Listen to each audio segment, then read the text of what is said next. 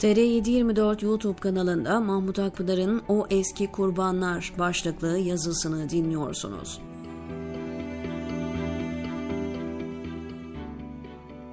Öğrenciliğimizde bayram yaklaşırken okullar boşalır, öğrenciler bavullarını alıp garajın yolunu tutar, memleketine giderdi. Bizler hemen her Kurban Bayramı'nda okuduğumuz beldelerde kalırdık. Okul arkadaşlarının sevinçle ana babasının yanına gittiği demlerde, öğrencilerin çekildiği ıssız sokaklarda yürümek, tenha evlerde boş mutfaklarla yüz yüze kalmak insana ağır bir gurbet hissi, derin hüzün verirdi. Ama bayram namazından sonra koşturmaca başlayınca hüzün ve yalnızlık yerini heyecana, sevince, telaşa terk ederdi. Zira Kurban Bayramı bizim için adeta seferberlik halinde deri toplamanın, kanter içinde çalışmanın, kurbanlarla boğuşmanın adıydı. Bayram öncesi iş bölümleri yapılır, herkes imkanına, becerisine göre tavzif edilirdi. Deri toplama ve kesim ekipleri oluşturulur, kimin nerede ne yapacağı planlanırdı. Arabası olan esnaf abilerin arabalarının nerede, ne zaman ne yapacağı belirlenirdi. Kurbanlar öğrencisiyle, esnafıyla en telaşlı günlerimiz oldu yıllarca. Bayram namazına mütakip herkes görev mahalline intikal eder, iş bölümüne göre çalışmaya koyulurdu. Kurban bayramları hacda herkesin ihram altında eşitlenmesi gibi hepimizi eşitlerdi. Amir, memur, öğretmen, öğrenci, esnaf, işçi, herkes bayram namazını kıldıktan sonra üzerini değiştirir ve kan, dışkı, deriyle boğuşmaya hazır hale gelirdi. Rütbeler aradan kalkar, zengin fakir ayrımı biterdi. Her arkadaş, abi, kollarını omuzlarına kadar sıvar ve normal zamanda iğrenilecek işlere heyecan ve neşeyle girişirdi. Yoğunluk ve koşturmaca arasında kanter içindeyken kurban etinden yapılan ve çalışanlara dağıtılan kavurmanın tadını sanırım hayatımız boyunca başka bir yerde bulamayız. En titizlerimiz, zenginlerimiz bile o ortamda hijyen beklentisini kenara bırakır, Medine fukarasına dönüşürdü.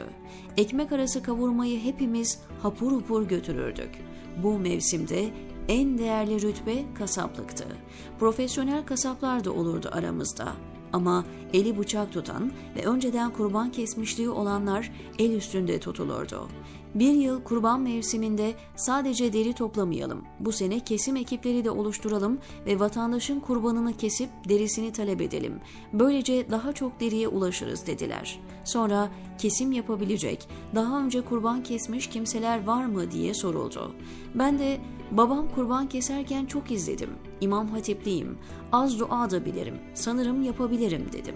Zaten adam kıtlığı var, birisi hemen tabii yaparsın deyip beni kasap olarak yazdı. Yanıma da Hilmi adında mübarek bir arkadaşı yardımcı verdiler. Öğrenci evinde ne kadar keskin bıçak olursa evden bıçaklar ayarladık ve içtima mahallimiz olan yurdun bahçesine ulaştık. Daha önceden vakıf tarafından kasap temin ederek kurbanınızı kesebiliriz diye duyurular yapılmış ve bazı vatandaşlar kasap talep etmişler. Kesim ekiplerine ilk görevlerini ve adresleri verdiler. Bize de birkaç adres hazırlamışlar. Bu adreslere gidip kurbanlarını keseceksiniz. Kesimden sonra verirlerse deriyi ve payı istersiniz. Bunları bitirdikten sonra gelin sizi yeni yerlere göndereceğiz dediler. Uzun yıllar FEM'de öğretmenlik yapan, şimdilerde İspanya'da mülteci olan arkadaşım Hilmi ile heyecan, endişe karışımı bir psikoloji içinde ilk görev mahalline ulaştık. Kendimize tecrübeli kasap havası veriyoruz ama öte yandan becerebilir miyiz diye korkuyoruz. Adrese varınca kapıyı çaldık, bizi bahçe kapısı gibi bir yerden içeriye aldılar. Kurbanı bağlı olduğu yerden çözüp getirdik. Yere yatırdık ve bağladık. 50'li yaşlarda bir amca, hanımı ve çoluk çocuğu sirk izler gibi bizi izliyorlar.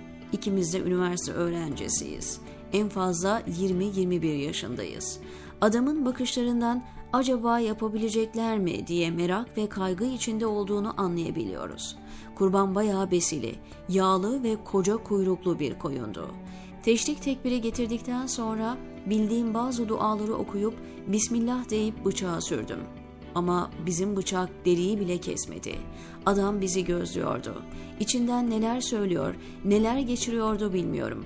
Ama kesin kim gönderdi bu toy çocukları diye bizi gönderenleri bir şekilde anıyordu. Lakin moralimizi bozmak, bizi mahcup etmek de istemiyordu. Baktı bizim bıçaktan bir iş çıkmayacak, hanımına seslendi. "Hanım, keskin bıçak var mı?" dedi. Evin hanımı içeriden 3-5 tane bıçak getirdi. Bıçaktan anlıyormuş gibi onlardan büyük ve uygun olanını seçtim. Babamdan gördüğüm üzere bıçakları birbirine sürterek bilemeye başladım. Ve tekrar Bismillah deyip zavallı hayvanı güç bela kestim. Hayvanı boğazlamak işin en kolay tarafıydı. Kestikten sonra babamdan gördüklerimi tatbik etmeye başladım. Hala tecrübeli kasap havalarına devam ediyorum. Evin hanımına "Abla, bir oklavanız var mı?" dedim. Abla içeriden bir oklava getirdi. Koyunun ayağından küçük bir kesik açtım ve oradan oklavayı sokup ağzımı deriye dayayarak kurbanı şişirmeye çalıştım. Teorik olarak kurbanı şişirince kolay yüzüldüğünü biliyordum. Ama balon şişirmeye hiç benzemiyordu. Kızardım, bozardım, kan ter içinde kaldım ama hayvan pek de şişmedi. Benim zor durumda olduğumu gören Hilmi, "Bir de ben uğraşayım" dedi ve biraz da o şişirdi. Epey bir uğraştıktan sonra hayvanı bir miktar şişirdik. Ayaklarından başladık yüzmeye. Bıçaklar kör olmasına rağmen hayvanın baldırına kadar gitmek çok zor olmadı. Ancak koyunun devasa bir kuyruğu vardı ve onu nasıl yüzeceğimizi bilmiyorduk. Kuyrukta en az 1 saat harcadık. Derinin her yerini delik deşik ettik. Sırt, karın kısmını kendimizi ve hayvanı perişan ederek bir şekilde yüzdük. Bir süre sonra ellerimin mecali kalmadı. Parmaklarım tutmuyordu. 1 saat kadar da boyun ve boğaz kısmını harcadıktan sonra 3-4 saat içinde deriyi heder edip hayvanı yüzdük. Biz kanter içinde ve acemice uğraşırken bütün aileye seyirlik olduk. Çocuklar kıs kıs gülüyor, abla kızgınlığını gizlemeye çalışarak içinden la havle çekiyordu. Allah var, ev sahibi abi sonuna kadar sabırla bize katlandı ve hiçbir kem kelam etmedi. Sonunda paramparça olmuş derimizi elimize alıp içtima merkezine döndük. Her yerimiz ağrıyordu. Hiç bitmeyecek gibi gelen zorlu bir işi bitirmiş, en azından küfür işitmeden, dayak yemeden görev mahallinden dönmüştük. Bu tecrübeden sonra dersimi aldım. Birkaç defa kurban daha kesip ve deri yüzmüşsem de artık kasaplık taslamaktan vazgeçtim. Ekonomik imkanların sınırlı olduğu, kurban derisinin çok önemli, toplanan etlerin çok değerli olduğu o dönemde kurban günleri bir hasat mevsimiydi.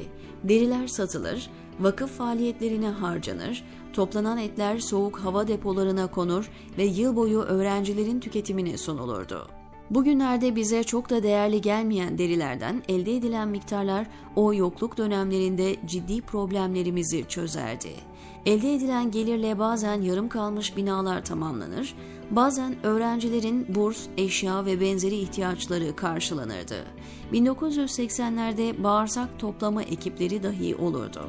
Fakat imkanlar genişleyince önce bağırsak toplamayı ihmal ettik. Daha da genişleyince deri toplamaya bile önem vermez hale geldik. Şimdilerde kimimiz Türkiye'de, kimimiz gurbette buruk kurbanlar yaşıyoruz. Deri, bağırsak topladığımız, kanter içinde kaldığımız ama uhuvvetle, aşkla, şevkle çalıştığımız o günleri özlüyoruz. Kurbanlarımızı veriyoruz, lakin çoğu zaman ne kurban görüyoruz ne de kavurma. Allah koşturduğumuz o samimi kurbanlar hatırına inşallah bugünlerde bizzat kendileri kurban haline getirilip kıyıma maruz bırakılan arkadaşlarımızı gerçek bayramlara, aydınlık günlere ulaştırsın. Yeni dünyada, yeni dönemde Allah'a yaklaştıran yeni, hayırlı, yümünlü ameller işlemeyi nasip etsin. Hepinize hayırlı, bereketli, huzur dolu bayramlar dilerim, diyor Mahmut Akpınar TR724'deki köşesinde.